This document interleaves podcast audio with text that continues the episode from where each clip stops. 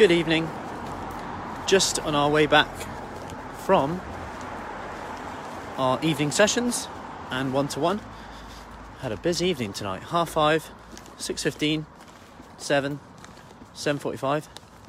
Then a one to one. Now here we are.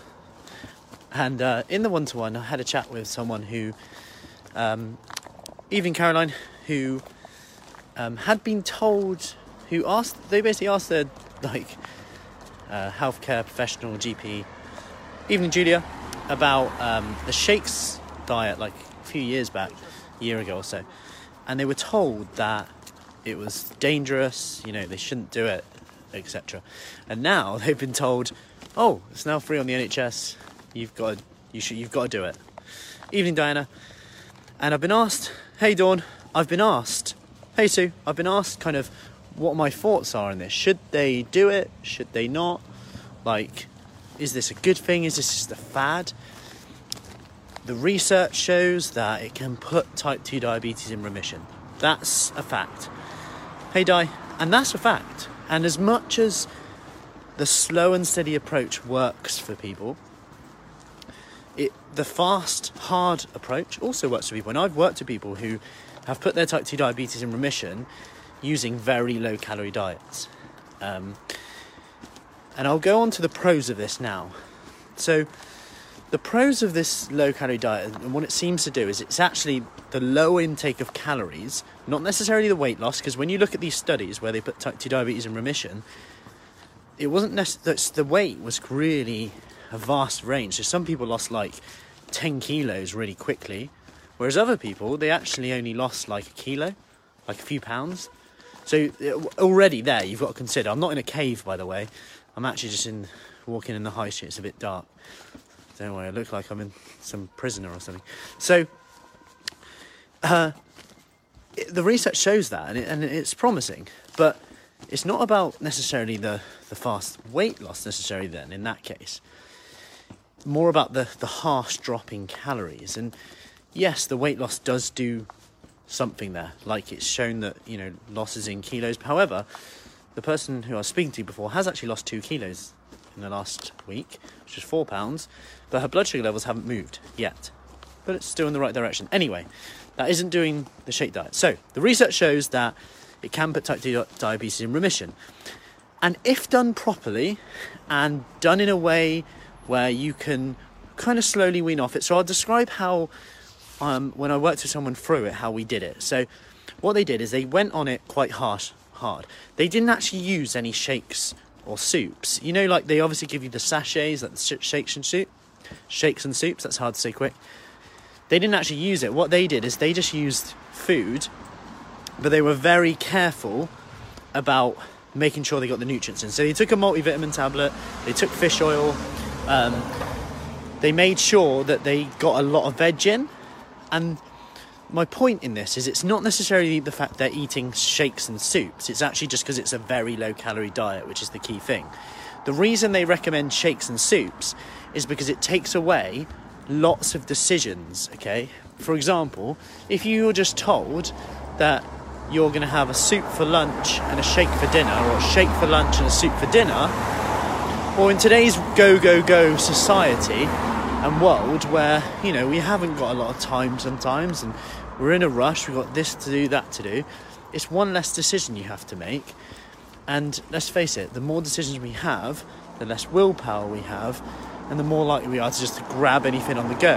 When it's structured you have no other choice you're more likely to stick to it. So that's a real benefit of the shakes. That's a real benefit of soups. And actually that's why i often recommend and i've recommended this for years like people are really struggling, like using something like a protein shake can be really good. It's good for satiety, keeps you full for quite a long time.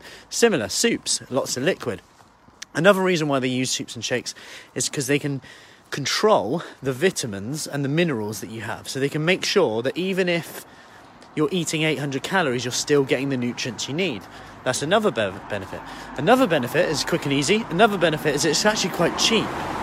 However, going back to what I did with the, the person, what we did together, so they didn't want to use the shakes and soups, so they used just food. But the thing was, is they actually learned just what you can do with vegetables. So they were like, wow, I didn't realise you can make 800 calories look a lot. Um, not a lot, but you know, more so than depends what you eat. Like lots of nutrient dense foods. Now, how they weaned off it is they would start by doing one day a week where they would eat like a thousand calories, and this was really slow. Then they would do two days a week where they'd eat a thousand calories. They kept pushing it until they were like they reached a point. And every time they went on holiday or every time they had social events coming up, they would maybe add in another lower day. So it got to a stage where where he was doing like oh as a couple. So they would do like one day lower, um, and then six days still low. So it's not like you know the five two diet gets taken out of proportion sometimes. The research in the five two diet, for example, is that actually shows that people ate a low calorie diet for five days and then fasted for two days. And it wasn't like, oh, sorry, fasted for the two days and had a low calorie diet for five days. It wasn't like they ate what they want and then had two fast days. And it's important to put that into perspective. So it wasn't like they just binged ate on the other days. Now, that's where it can be quite beneficial. It gives people structure. The drawback, I guess, here is, and I'm a little bit worried about this if I'm honest. And I guess coming from a background of eating disorder and working with people who, you know, a lot of the ladies come to me with, you know, history of like binge eating, comfort eating, and I see this a lot. And going into this straight into that can be a bit damaging to our relationship with food, social events, to what our kids are seeing at the same time. Now, I guess my biggest worry is what happens after.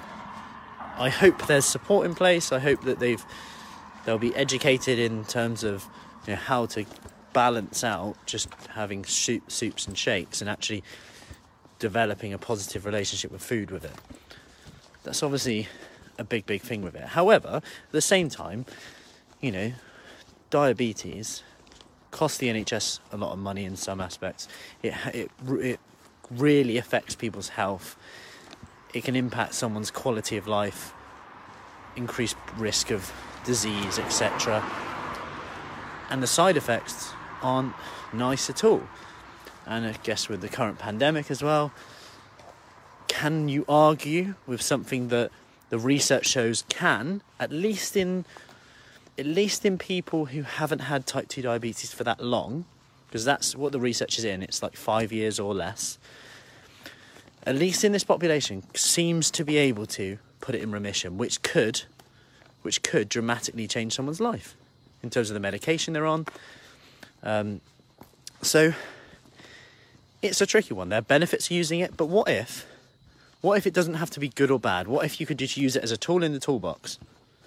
Just like I use protein shakes as a tool in the toolbox. If I'm short on time, or I actually want to um, lose a bit or shape up a bit, however you want to call it, then I could end up using a few shakes just to control my hunger a bit, bit of convenience. Also, it just takes out my decisions, right? Instead of going, what do I have for lunch? I have that, bit of that. And I'll give you an example. When I've had a busy day like today, I actually had a shake for lunch, breakfast and lunch today, and I don't normally do that. It actually just means I know what I'm having and I can get, get on with the day. I'm super productive. When I'm with the kids, we eat together and it's almost like we're eating together and then I have a bit of that, and they leave a bit, I have a bit of that. Whereas if I know I'm having X, Y, and Z, it takes that decisions out. That's the pros and cons in there. So I just wanted to touch on that and just to say that it doesn't mean you have to have soups and shakes. It doesn't mean it's good or bad. It doesn't mean it's like bad or like you have to stick to it forever. It's a tool in the toolbox, and I guess it's important to just know what you're willing to do. Am I willing to try this, at least try it to see if it will work for me? Or should I just make small changes and see if I can get some benefits that way? Because they both work. They both work, which is important to remember. So, I hope that helps. Just wanted to touch on that on my walk home. Thank you for joining me on my walk home. If you found that helpful, do let me know. If you have any questions on it, do let me know. And it's, I guess, it's really interesting because when I used to deliver education programs for um, in the NHS. Like a, it's like a, people get diagnosed with type two diabetes and they'd come on this program. People used to ask about that diet, and I used to know that the research was there that was promising. Yet, technically, according to the rules, I would have to say, ah, um, you know, it's not not going to work. You know, it's it's not. You can't really do anything with diabetes, progressive. But actually, even thinking that in itself is destructive. Even thinking that you've got it forever, it's only going to get worse, is destructive because you end up going, oh, what's the point then? When actually, just believing that there is something you can do and the power of nutrition, power of lifestyle, because this is the brilliant thing about it. It's made us made us aware that just how powerful exercise and nutrition is for our health, right? Crazy. People can literally regenerate the cells on their pancreas, which we thought wasn't possible, for a low calorie diet. Quite impressive. Anyway, wanted to touch on that. Hope that helps. Any questions, let me know, and speak soon.